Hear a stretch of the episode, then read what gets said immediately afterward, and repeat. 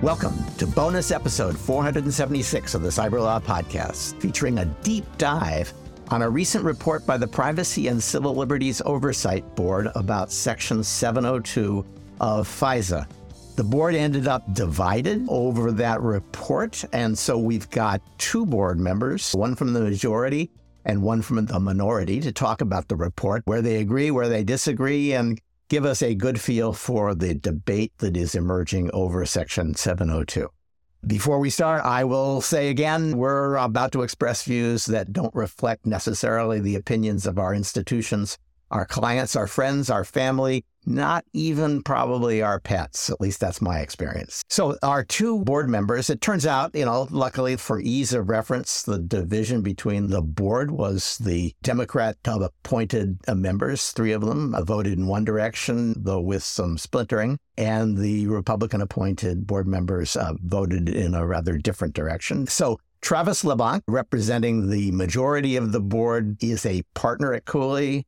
He's been the chief at the FCC of the Enforcement Bureau. He was at DOJ's OLC. Uh, Travis, welcome. You've been on before, so it's good to have you back.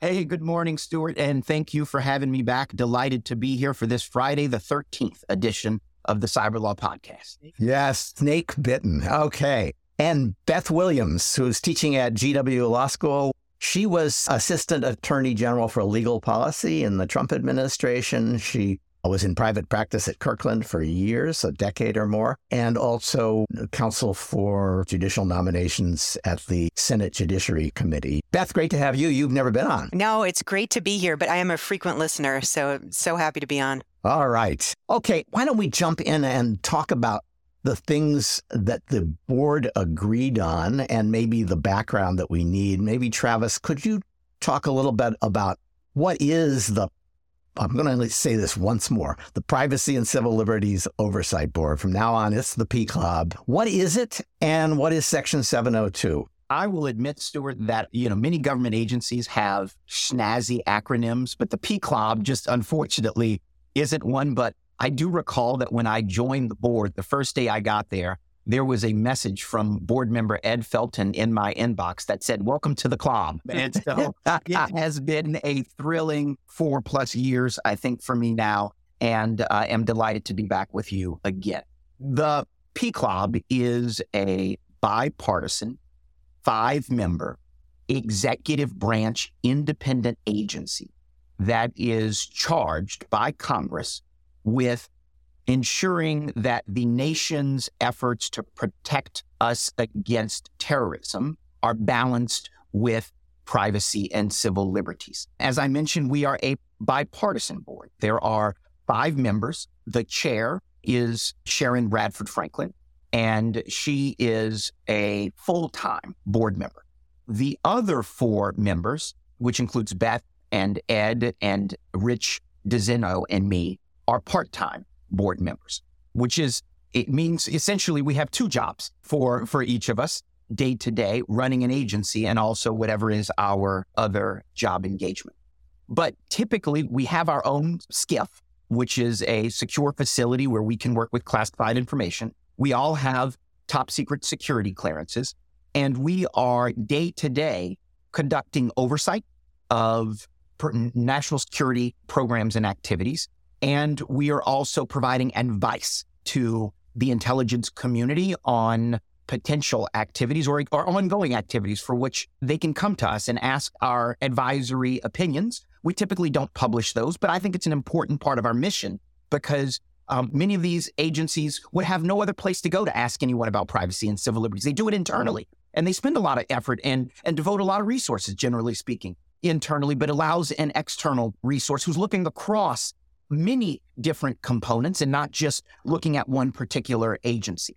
So there's a lot of people, a lot of reasons why people would want to report from the PCLOB. And my guess is, as we're going to hear, the FBI probably feels a little P-clobbered. But the request, I assume, came to you for a report on Section 702, where you volunteered, but uh, everybody recognized that it's about to expire. So there's a lot of interest in Section 702 and how it's been administered. And the report had a lot to say about that. Can you give us a little bit about what Section 702 is and why it's become so fraught? Of course. And as a matter of just history, this is the second report that the board has done on Section 702. The first report was done around 10 years ago in 2014 and was one of the board's first reports that it did. This report is meant to essentially update and replace the prior report. You know, after 2014, there were several changes since then to the program. We've also seen that the report is relied upon pretty heavily by the intelligence community and the U.S. government more broadly because it is the unclassified statement on what is the 702 program. It's also been relied upon by many of the European data protection authorities and the European Court of Justice in evaluating data transfers between Europe and the United States. Section 702 is a program that originally emanated uh, post 9 11. It initially was pursued under the president's constitutional authority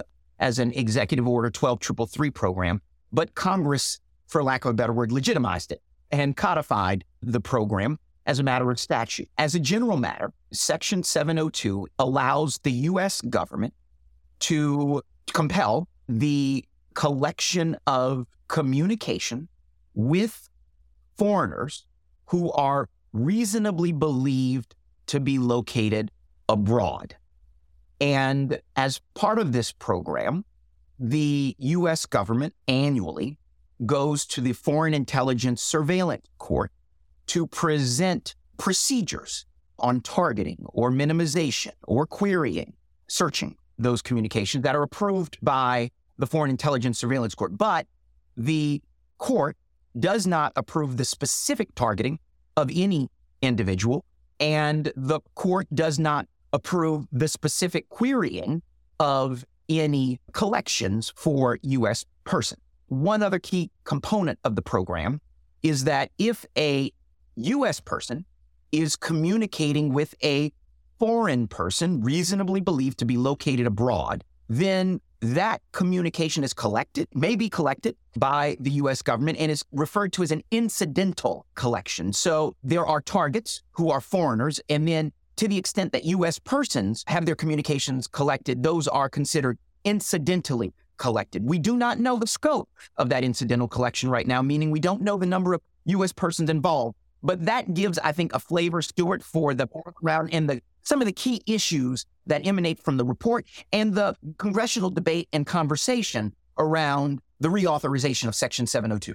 Just to be clear, as you said, there are foreign targets, but the foreign targets communications that are intercepted are communications that come out of or otherwise touch on or utilize U.S. infrastructure like US uh, routers or switches or email services. So there's a lot of US stuff mixed up in the 702 surveillance. It's just that the surveillance is justified by the target who has to be a foreign intelligence target. Yes, correct. Okay. So let me let me turn to Beth and again sticking with what has been agreed among the five board members. How valuable is the 702 surveillance from an intelligence point of view? So thanks, Stewart. So it's incredibly valuable. And I think that's one of the things that all five of us unanimously agreed on is that there is an extremely high value to the program.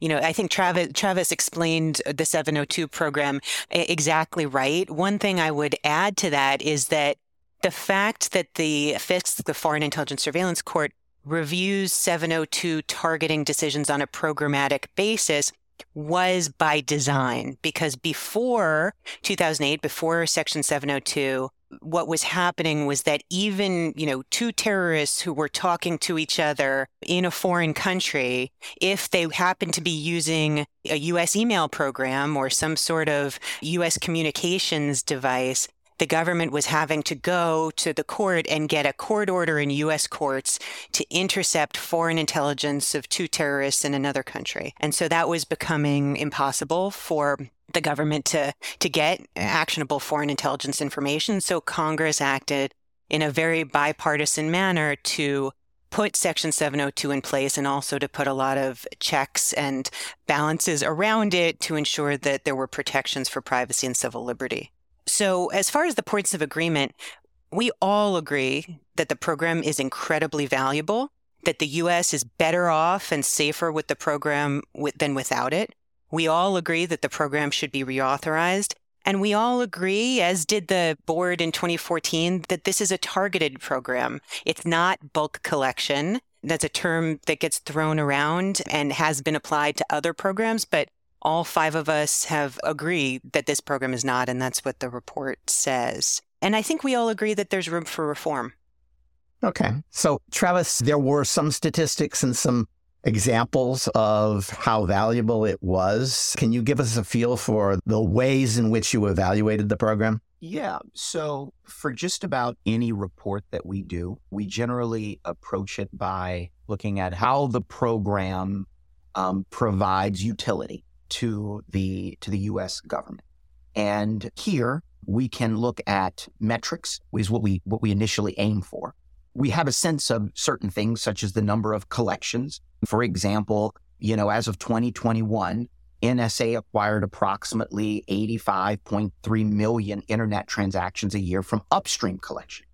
And that tells you something, right? That tells you that it's a massive program, right? It also tells you that there's a huge investment in it and the US government has a lot of information that it can it can use for intelligence purposes. Now, that that came from, you know, it, uh, another stat that may be useful to this particular audience is that in 2022, the Section 702 program targeted approximately 246,000 non-US persons located abroad. So you see, you know, and, and that is now that's a substantial increase in targets from 2013, but it tells you that there are a lot of components of the US government that do see a need for a program like this. Then we look at vignettes in which the program has been useful in either preventing terrorist attacks or cyber attacks or have just gained intelligence about the intentions of a foreign adversary, a Russia or an Iran, for example. And so we look at those to understand okay, What's the benefit of the program? And we weigh that against the cost of the program. You know, we sometimes look literally at the cost of the program. But this is this is pretty cheap as intelligence programs go, isn't it? Why? As intelligence programs go, I haven't compared it to every intelligence program, Stewart, but I, I will say we also look at the risks to privacy and civil liberties of the program. Uh, what are the risks to U.S. persons? What are the risks to the privacy and civil liberties of foreign persons to the extent that they are accounted for. And we do an analysis of the risks and the rewards, and then make recommendations at the end of the day about legislative changes that we think are warranted, as well as administrative or policy changes that the administration might do on its own. I think you are getting to the points at which you start to p clobber the uh, FBI. And I want to talk about that first because that clearly was where especially the majority, saw risks and made recommendations for pretty substantial reforms. Let's start with why the FBI is even in this report. I'm assuming that NSA is in charge of figuring out how to intercept these communications and that they more or less run the program.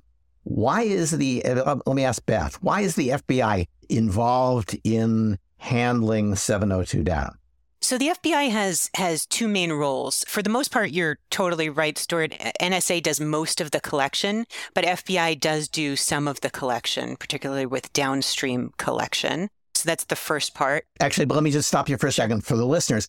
Upstream, at least in my general view of this, upstream means catching communications while they're still on a backbone or a switch. It's plucking things in transit. And then there are downstream communications where there's an actual communications provider like Google providing Gmail. And uh, you're actually going to the person who is handling and storing the information for the, the intelligence target. So we talked briefly about upstream, but now, as you point out, the FBI gets involved, particularly when we're talking about downstream. That's exactly right. So the FBI does have a collection role, somewhat, you know, smaller than NSA's, but a collection role with regard to, to downstream collection. And then also, you know, as one of several intelligence agencies, the FBI has to run queries in order to try to use the information that was lawfully collected for their mission. And so obviously different intelligence agencies have different missions. The FBI's mission is both a national security mission and also a law enforcement mission. And so they can use that information. Now, one important thing to keep in mind with regard to the FBI, the FBI has access to a, to a tiny slice of the overall collection of 702 information. So they only get, I think it's approximately 3.2% of the of the information from the targets that are collected. And those are the targets that are from predicated national security investigations. So when the FBI runs a query, they're running in basically 3.2% of the of the collection. So that's clear. When NSA is collecting these things or when the, these things are being collected, I think of them, there's somebody in the back room who deals them out. And every time a target has come out of the FBI's, an FBI predicated uh, national security investigation, they say, okay, you're already looking at this problem. We'll send all of the information that we've collected on that target to you yeah, I don't know if there's a dealer literally in the back room, but but I think but but that's what the FBI is searching. They're searching from this database. You know, it's it's roughly eight thousand a year targets that they get, and that's that's a privacy protective point and and that's something that people in congress are talking about whether that the FBI only having access to that slice should be codified. That's currently the practice but some people are talking about codifying it. And the reason the FBI runs searches though whether they be searches related to a US person term or whether they be searches not related to US person term is to further investigations. So to try to put pieces together to try to understand where bad actors may be communicating with other compatriots to try to defend against potential cyber attacks or attacks against critical U.S. infrastructure. There's a lot of reasons that you might want to run a term, and it, and it doesn't have to be a person. It could be could be something related to critical infrastructure to see if that is a target of a hostile foreign actor so that you can try to avoid any any attacks on it. Okay, Travis, it was the queries by the FBI that drew a lot of attention and a fair number of proposals for reform and concern on the part of the majority. Uh, can you give us a sense of what the restrictions are as a matter of law and policy on FBI searches of the database? Yes, I do want to respond a little bit to the conversation that you and Beth were just having about why the FBI is in this report because the FBI is not the only component of the intelligence community that queries 702 collections. CIA, NSA, NCTC, and FBI all query 702 collections for U.S. persons without having to go to a court to get prior approval. However, the reason the FBI is significant is that um, CIA NSA and NCTC conduct substantially smaller queries on US persons of 100% of the database than the FBI does of its approximately 3.4%. Just to give you an example, in 2021, CIA, NSA, NCTC conducted approximately 8,406 queries. In 2022, those same three agencies conducted approximately 4,600 and 84 queries of US persons. But if you look at the F, and they're looking at, again, 100% of the database. If you look at the FBI and it's 3.4% of the database that they are querying, the na- numbers are orders of magnitude larger. In 2020, the FBI conducted 1.32 million US person queries. In 2021, the FBI conducted 3.39 million US person queries. In 2022, that number was substantially reduced as a matter of several reforms that the FBI implemented on its own, which I'll get to, Stewart. I know that was your question. I'm, I'm, I'm getting there. But in 2022, there were approximately 204,090 US person queries. Now, in 2022, 204,000 is still a large number. I mean, think about orders of magnitude for what the other three components were doing. It's, it's about 550 US person queries every single day by the FBI. And when you run those queries, you have to wonder what's the benefit of them. What's the great benefit of running?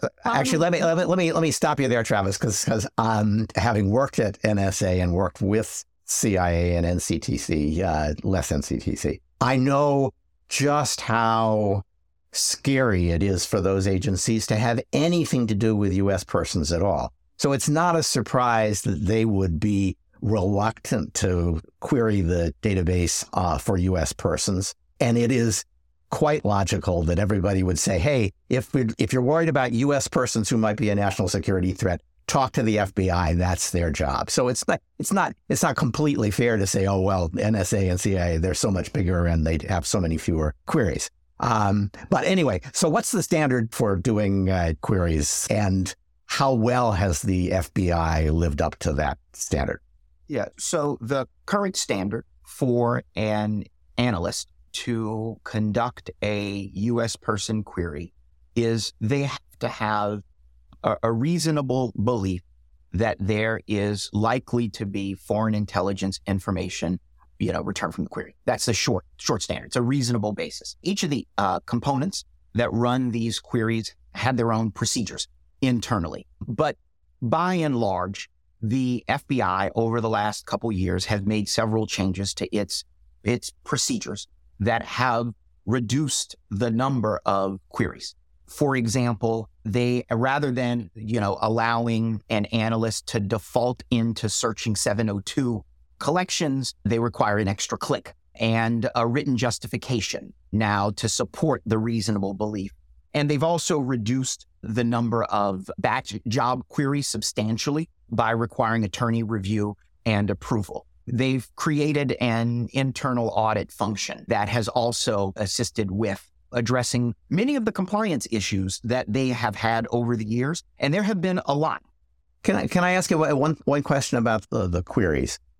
I am under the impression, but I would love to hear it from you, that by and large, the first thing that you get if you are a if you're conducting a query is something that says you had a hit or you had a no hit. That is to say, there is there is something in this database or there isn't. And so if there isn't, all the only information you get back is no, there's nothing here. Is that right? I think that is accurate for today. It's not been accurate the entire program. There have been some issues, for example, where uh, when a query initially may have been run, it would have shown 10 words around the actual query to give you some context, but the FBI has changed that. So now when you run a query at the FBI, it should come back and say hit or no hit. And that's actually part of the recommendation that we have accounted for in the board to require prior court authorization from the Foreign Intelligence Surveillance Court because the number of query hits that actually come back are quite small. So, you know, I mentioned that in 2022, there were 204,000 queries. In 2022, that same year, FBI personnel accessed content returned by a U.S. person query for only 1.58% of such queries. So even though they ran 204,000, 98.5% of those actually were no hits at all. So if you're worried, there's two ways to be worried about what the FBI is doing. One is you're afraid that they're seeing private information that maybe we would be uneasy about. And the other is they're just out of control, searching everything. But on the first point, it does sound as though the statistics that you, you read out with the very large numbers really need to be reduced by two orders of magnitude if what you're worried about is the privacy impact, because the FBI agent who did those queries isn't learning anything. Yeah, but yeah, and, and to be fair, even on the 1.58% that are returned, you're going to have, you know, many false hits right? You run a search for John Smith. There may be five John Smiths in there. That doesn't mean relevant at all to your investigation. It's actually much less. But you, uh, this is where I get confused because we have a program that is designed to collect the communications of foreigners and help us.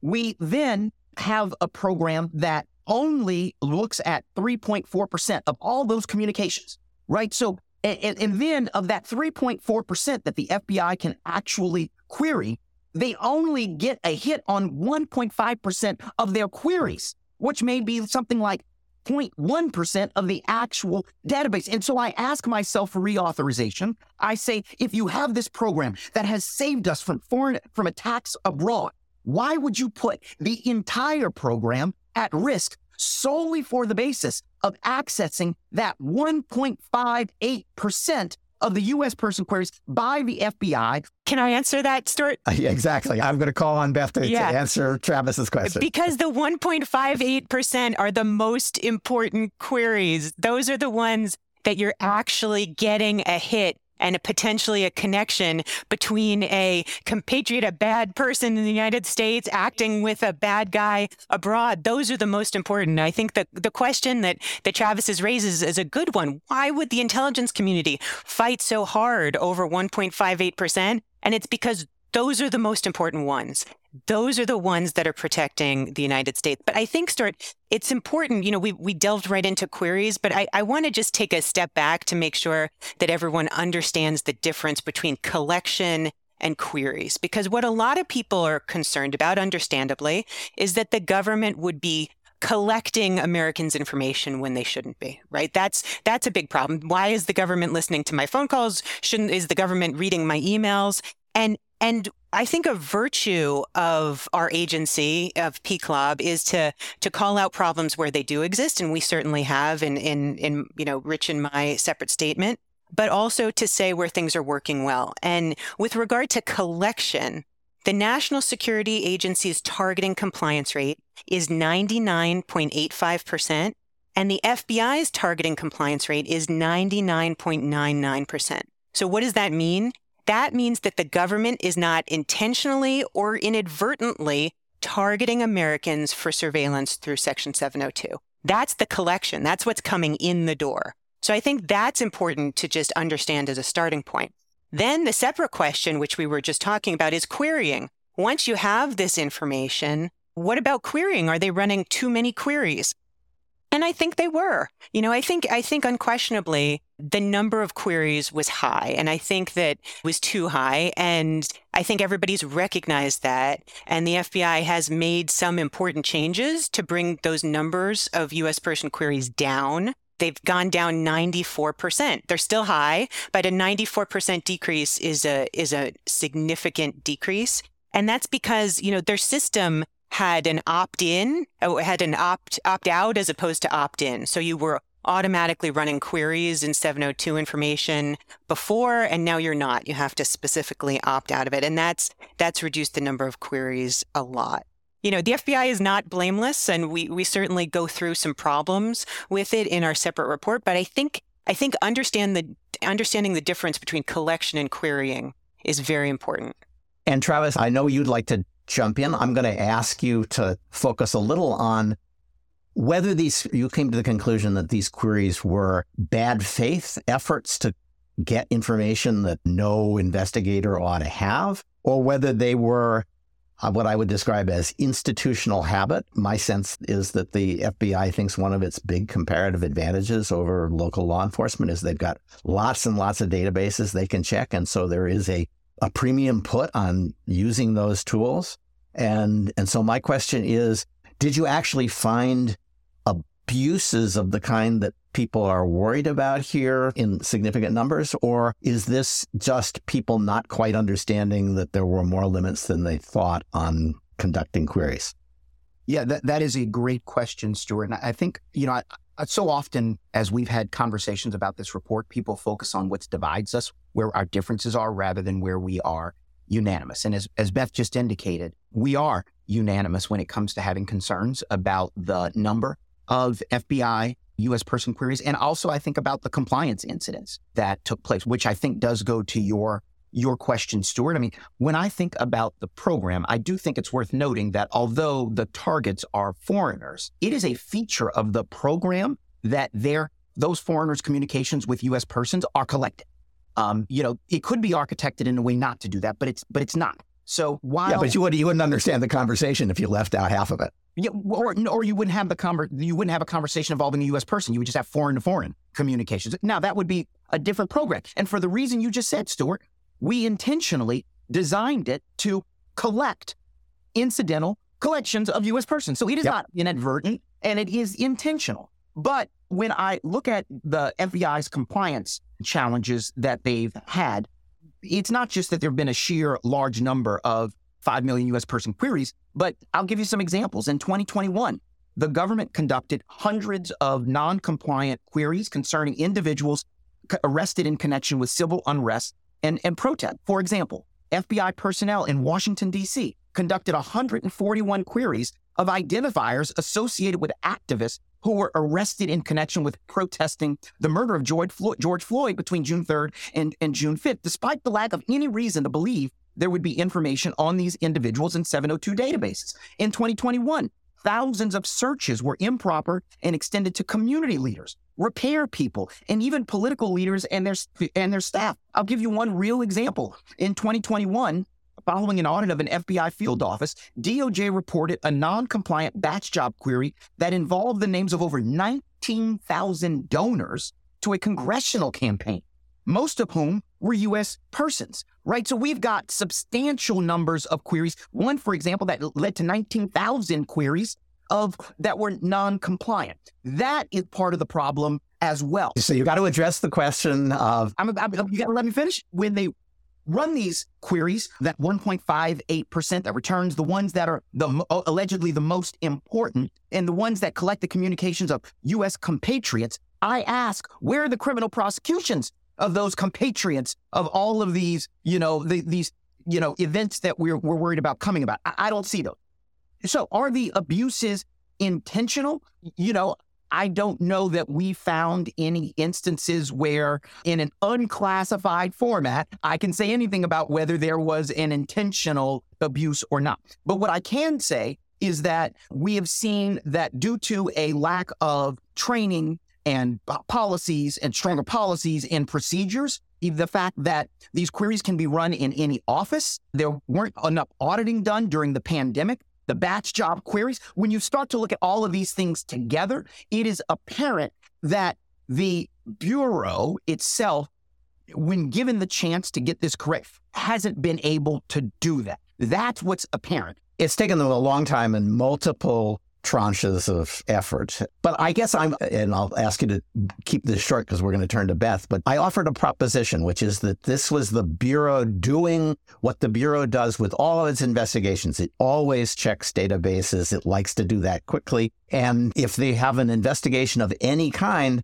the first response is, well, run these names. And did you find something? You know, you said, well, they ran the names of the people that were picked up in uh, Black Lives Matter demonstrations. And I can imagine somebody saying, well, if they were talking to foreign terrorists, we would want to know. And you haven't said there was some evidence that that was not the spirit in which those queries were run. Look, there are 5 million queries we're talking about here. Um, and we're talking about thousands of non compliant queries. So it's, I don't want to characterize every single query one way or the other.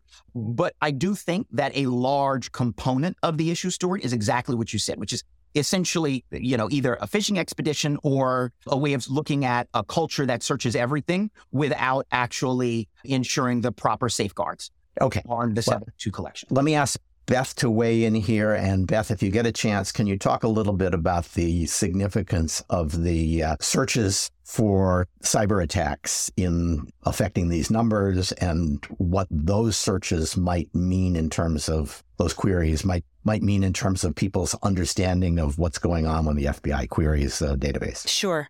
So let me respond first to to just the point that Travis made about, you know, very few prosecutions because I think that this is a kind of reflects, uh, you know, a, a fundamental problem with with one criticism of the program. I think you can't say, well, the program has no value because you're not getting prosecutions. And on the other hand, also say they're using it as a domestic surveillance tool for prosecutions and for law enforcement. It, it can't be both. I think it's a good thing in general that it's not being used as a domestic surveillance tool and coming up with all of these prosecutions for national security and or other other crimes because that's not what it's for. And as the unanimous board said in 2014, as in Rich DiZinno and I said again you know, this year, if you wanted to conduct domestic surveillance against U.S. persons, 702 would be a terrible way to do it because you're getting you know, such a small thread of only conversations with foreign targets. So I think there's just a fundamental misunderstanding there of prosecutions versus national security. Just because you're not getting prosecutions from a from a program doesn't mean that there's not a tremendous national security value even for US person queries that comes from it. So just just to start there and then to say so let's talk about the queries and the improper queries because I think that that's right. It's more appropriate not only to talk about the total number of queries, but to talk about the ones that were improper. And one of the things that the FISA court said that has been released is that only 5% of the improper queries were Section 702 information. And of those, 84% were non compliant because the FBI mislabeled query terms. Like, for example, a US person was labeled a non US person, or vice versa. Maybe a non US person was labeled a US person. So the query may have been justified, but the term wasn't properly labeled. And then, and then, as you pointed out, Stewart, I think with regard to the cyber attacks, a large number were batch query jobs by a few individual users. So that means, you know, for you know, hypothetically, if the government thought that there were a hundred potential targets for cyber attack, and they ran those hundred terms every day to make sure that they weren't coming up in the communications of hostile foreign actors, those would add up quickly, even if those were the same terms. And so, and that's what a, a, batch job is. And you could see, and those are also what's called victim queries. Sometimes you might run a term, or the government might run a term to see if somebody was a potential victim, or if a you know critical infrastructure or other piece of cyber technology was was the focus of a potential attack. Okay, so this is this is interesting, and I guess I'm learning as we go. If a lot of these queries are on efforts by foreign hackers to break into systems, and either they're an effort by the FBI to figure out who the attackers are and what their tradecraft is, or they're trying to figure out who the victims are and warn them. Uh, Travis, it seems to me that one, uh, the fact that they're doing a search on a U.S. person who's a victim should not alarm anybody who feels uh, that they need to watch the FBI. And also, I guess I would say if they're doing thousands of searches about uh, the North Korean hacking attacks, those are with law enforcement authorities. But I don't expect any prosecutions of North Koreans anytime soon. And yet I do want the government still to be keeping tabs on what the North Koreans are doing when they start sending uh, malware to the US. So, doesn't that put something of a different frame on some of the numbers you were using? It doesn't for me, Stewart, because, you know, when I think about the program, I, I framed some of the compliance incidents. We discussed, you know, the extent to which it could be used as a domestic surveillance tool. But the Department of Justice has gone to the FISC over a hundred times in the last five years with reports of FBI personnel accessing specified Section 702 content with queries that were not designed to find and extract foreign intelligence information. You know, and there's a provision of FISA 702 F2 that requires the US government prior to conducting a US person query solely for evidence of a crime in connection with a predicated criminal investigation to go to the FISA court for approval. And in every single year since 2018, the US government has never gone even though we know of instances where they should have gone, meaning they were using the information in connection with a predicated criminal investigation and they didn't. On the cyber side, you know, like you, Stewart, I spend a lot of time doing, you know, traditional cyber security work. I do get concerned about whether there's information from 2018 or 2017 in a database that's going to help me with a cyber attack in 2023. I'm also quite aware that there are lots of tools at the US government that the US government has available to it that they can use to help identify victims. But we took this into account in our recommendation. We the recommendation 3 that we made in the report is that the US government should seek the prior court authorization of the FISC when there's a reasonable belief that a US person query will return content with two exceptions. One exception is if they get the consent of the person. In this case, we believe victims, in all the instances of examples that I've seen where they're purportedly victims queries, we actually, they had to go to the victim anyways because you have to go and ask the person what's their email address. What, you know, what, what phone numbers do they use so that you can then get that information and run it through? Secondly, the second exception is so, so first exception is consent. The second exception. Actually, can I stop you on that one, uh, Travis? I question that. I would have thought that if the FBI sees an attack coming from somebody they know launches attacks and they see it's going to a particular IP address, they want to know, well, who's got that IP address and what's their phone number so we can call them up. But doing a query on that IP address is a US person query, isn't it? They don't know whether they've got consent because they don't even know who it is, and they're trying to find out who it is. I, I just don't think that you can say they should have gotten consent from that party before they started doing this search. That's worse than asking for a FISA court order, isn't it? It's going to take forever. It's really not that hard for the US government to get subscriber information. If you've got an IP address, it's really not that hard for the, the FBI to obtain subscriber information.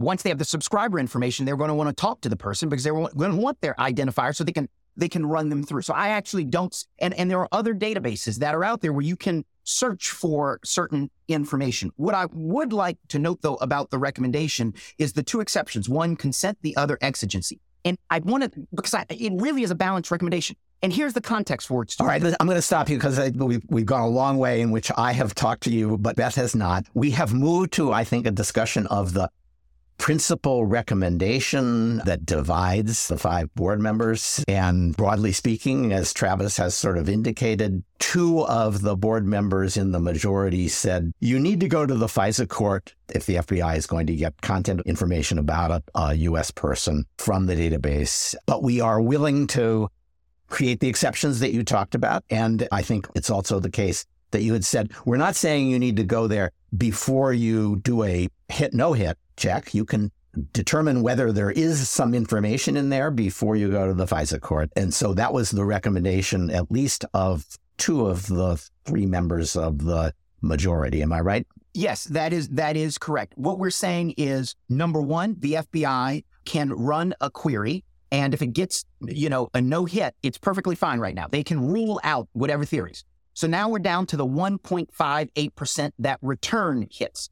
And of those 1.58%, you can you don't have to go to the FISC if you can obtain consent or if you can you can gain an urgency exception. So I think that is an accurate portrayal, which for me, by the way, Stewart, which for me means that at the end of the day, all of this comes down to whether or not the Bureau sh- or the government should have to go to the FISC for that less than 1.5%. That's what divides us. So Beth is very clear that's not uh, what she thinks they should have to do. So Beth, what, let me let you speak for yourself. Yeah, thank you. And I want to be clear, you know, and I think you said this at the outset, Stewart. This is a 3 2 report, so we didn't join in, in any portion of it. So we're going to talk a lot about recommendation number three, but but we didn't, didn't join in it in its entirety. So, look, one thing to keep in mind that I think gets lost, and General Nakasone said this recently, is this all is about balance. There's no perfect solution because we don't live in a perfect world. And it's about striking the balance between keeping Americans safe and being as privacy protective as possible. That's the question. And so with with respect to well you could go get the consent of potential victims or you don't have to do it if it's exigency. I think the the huge problem with that is that assumes omniscience on the point of all of these a- agents and analysts. They don't they're not acting with omniscience and they don't know often what they don't know. So if they see somebody's phone number, an American's phone number, a 202 area code in a cell phone on the battlefield, maybe that's a victim or maybe it's a co-conspirator. But you're not going to call up the guy first and say hey do you mind if i run your phone number? Because you might be a victim. That's not how this works because you could be tipping off that person and then just you know destroying whatever lead you have. So it assumes all of these like perfect situations where everybody knows who's a victim and everybody knows what's an exigent circumstance. One of the things that, you know, when we were when we were doing this, I went back and I read the 9/11 commission report and one of the things that comes out is they didn't realize there was an exigency. They thought there might be connections, they thought there might be bad guys in the country. They didn't know a horrible terrorist attack was about to happen in two weeks. If you know there's an exigency, then maybe you can act quickly under the majority's recommendation. But you don't always know when an exigent situation is coming. The other thing I would say about going to the FISC under the majority's recommendation is that in many ways it's the worst of all worlds because it's not a heightened probable cause standard. So you don't have to have heightened privacy requirements under that, but you have a tremendous amount of more paperwork and delay and time because now you've got to put a whole package of information together and then go to the court before you can run a preliminary investigative search. You, we don't always have time. You know, people change their cell phone numbers, things change and things happen. And I think that that's not just the world that that we're living in. And so I guess my final point on that would be one, we actually think that more authorization and more, I wouldn't say author, more oversight is needed. And we actually recommend more congressional oversight because there are concerns that this could be misused. The Carter Page concern was a very real one for us. But interestingly, that was that surveillance, that improper surveillance was done pursuant to a warrant. And that was, you know, the FISA court got improper information and it was done pursuant to a warrant. But there needs to be more oversight, more protections in place to make sure that these authorities that have been given to the intelligence community, to our government to keep us safe, are not misused. Yeah, I guess I will say from my personal experience, I've read through all of those applications. And the uh, FISA court was, as far as anybody can see, utterly inert well, you know, on the there were there were four of those requests, and by the fourth request, the Steele dossier had begun to completely fall apart. The public reporting that uh, had been in the first of the applications had been questioned pretty seriously, and the court just kept saying, "Yeah, yeah, sure, fine, keep keep it up." It was not an impressive performance by the court.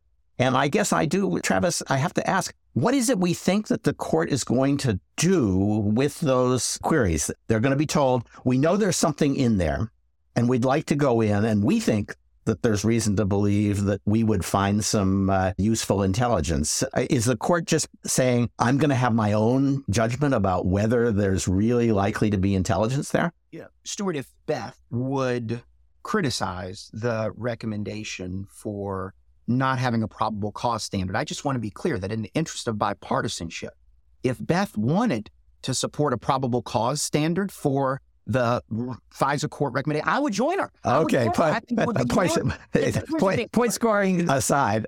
yeah, here's this thing, Stewart.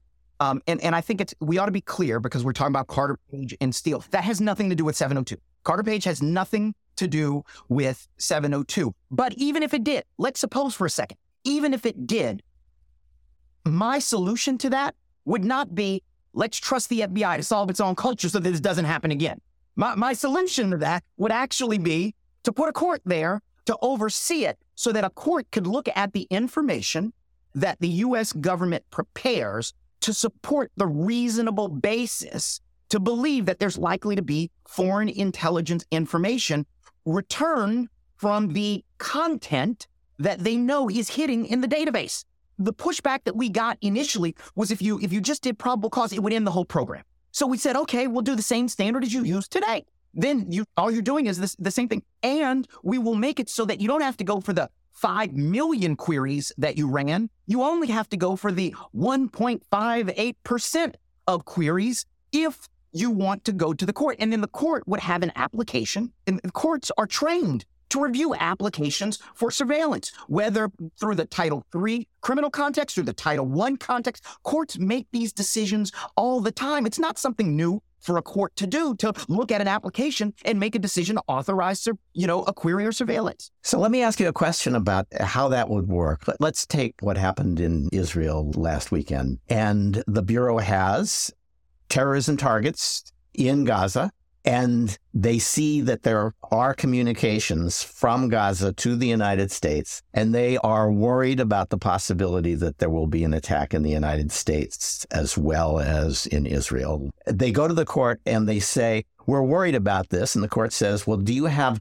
specific reason to believe that this person is going to say something that would tell you about that? And the answer, I think, is no, we he's a terrorist, so he, we think he might be talking about terrorism, and he's talking to somebody in the United States, and we would we really want to know if he's saying anything about terrorism. Is that enough to meet the standard or not? I I, think you would also be able to articulate potentially the exigency circumstance. So I want to put that whether that that would fall into the exigency exception. Well, that's the way you can skip going to the court, but you still have to meet the standard, don't you? Yeah, yeah, yeah. Well, they got to meet the standard today. If you did it today, Stewart, you'd have to meet the same standard. I, I'm, I guess I'm asking the question: Do you think this is a good idea? Should we aggressively asking the court to enforce a standard that says no? If you're just if you're just worried about terrorism in the United States after what you saw on TV for the last three days, that's not good enough to get into the database. Look, here's what you have. First of all, it's the same standards today. Second of all, you might have an exigency exception if you didn't have that. Thirdly, and this goes directly to it, you have to have the selector for a U.S. person, and you have to know that you had a hit, you know, with this, and you know, you know, it's in connection with what's going on in the Middle East. That's to me, that is a substantial amount of information that would seem to maybe I'm not a judge. The judge will decide, but will will come close, if not easily exceed the definition of, of reasonable. You know, to I mean, you, you've got the name of the person, you know they're in contact with a terrorist, and you know there's a hit in the database, and you know you're saying that our intelligence is that an attack is being planned in the United States. It's the last that we don't have. We we just want to find out if there if there is one. Okay, so let me stop here because we're gonna we're running low on time. I do want to give Beth a chance to talk about one of the minority's recommendations that the majority did not share. And it's one that I thought was very interesting and kind of goes to some of the things that I've been dancing around as we've been talking about it, which is the recommendation on vetting. Uh, Beth, can you tell us what that recommendation was and why you thought it was necessary? Sure, sure. Just just briefly, I just did want to respond to one thing Travis said, sure. which was that you know about the FBI policing itself. To be clear, Rich DiZinno and I did not recommend that the FBI should police itself with regard to some of the queries that I think Travis is most concerned about with regard to First Amendment protests and political searches. We think that there should be cl- clear congressional oversight of those so that if they were improperly run there's political oversight over that. So just to just to say that. But to talk about the vetting question so um, member DiZinno and i suggest that 702 should be used this is information lawfully collected to make sure that the united states government is properly vetting foreigners who are coming into our country to to live or work here and for people who are applying for a top secret security clearance. So Travis was talking about a lot of numbers. There are seven, seven million is the number of visas given to foreign citizens to enter the United States each year, and that's legally.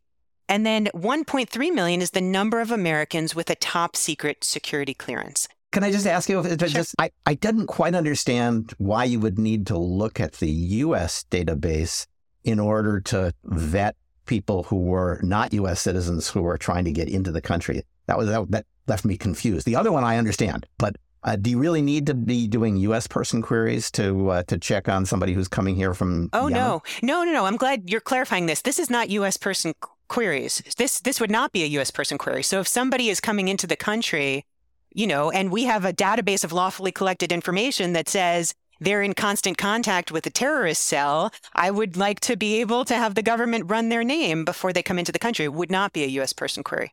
Is there a restriction on that now? Well, the standard is reasonable, reasonable, likely to find foreign intelligence information. Oh, even even on a non-U.S. person, right? And so, look, there are there are complexities to this that you know we can't discuss on this po- podcast, but that's the standard right now. So, if I don't have some basis to believe that I think that your name is going to be found in that database, then maybe I don't meet the standard to run that foreigner's name in the database. And so I think it would be helpful. We think, Rich and I think it would be helpful for Congress to make clear that the database of lawfully collected information can be searched for foreigners who are coming into the United States before they come so that they can have appropriate vetting. Yes. So can I ask Travis, and, and briefly, Travis, but isn't it just nuts that we can't just check people who are coming to the United States without having a reason to believe that they uh, are terrorists to see if they might be in touch with terrorists. It's nuts to say you can't look in the database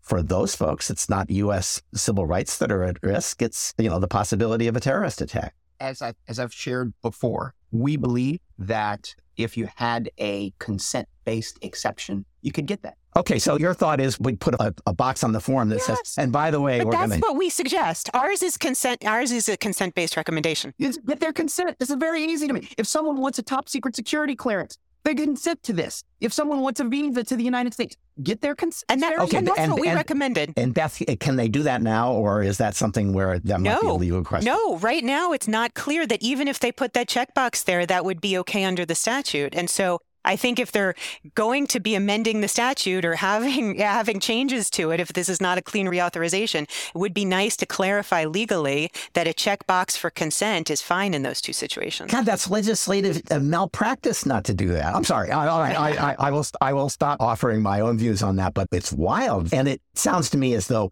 while it isn't part of the recommendations on the majority side, since they've talked about consent, they would presumably be comfortable with a consent provision with respect to non-U.S. persons. Um, I think that if it were statutorily authorized, that the statutory authorization should come with consent, and that would be okay. Okay, Beth, would that address the recommendation that you all made too? Absolutely. That's what we're recommending. That that they Okay. just require a checkbox for both foreigners entering the country and for people who are applying for top secret security clearances. Okay, I'm going to say while we've got consensus on something that wasn't actually obvious from reading the uh, almost 300 pages, I'm going to call it because I really appreciate you guys being so open and flexible about talking about your recommendations. Beth, Travis, thanks for joining us. This has been episode 476 of the Cyberlaw Podcast.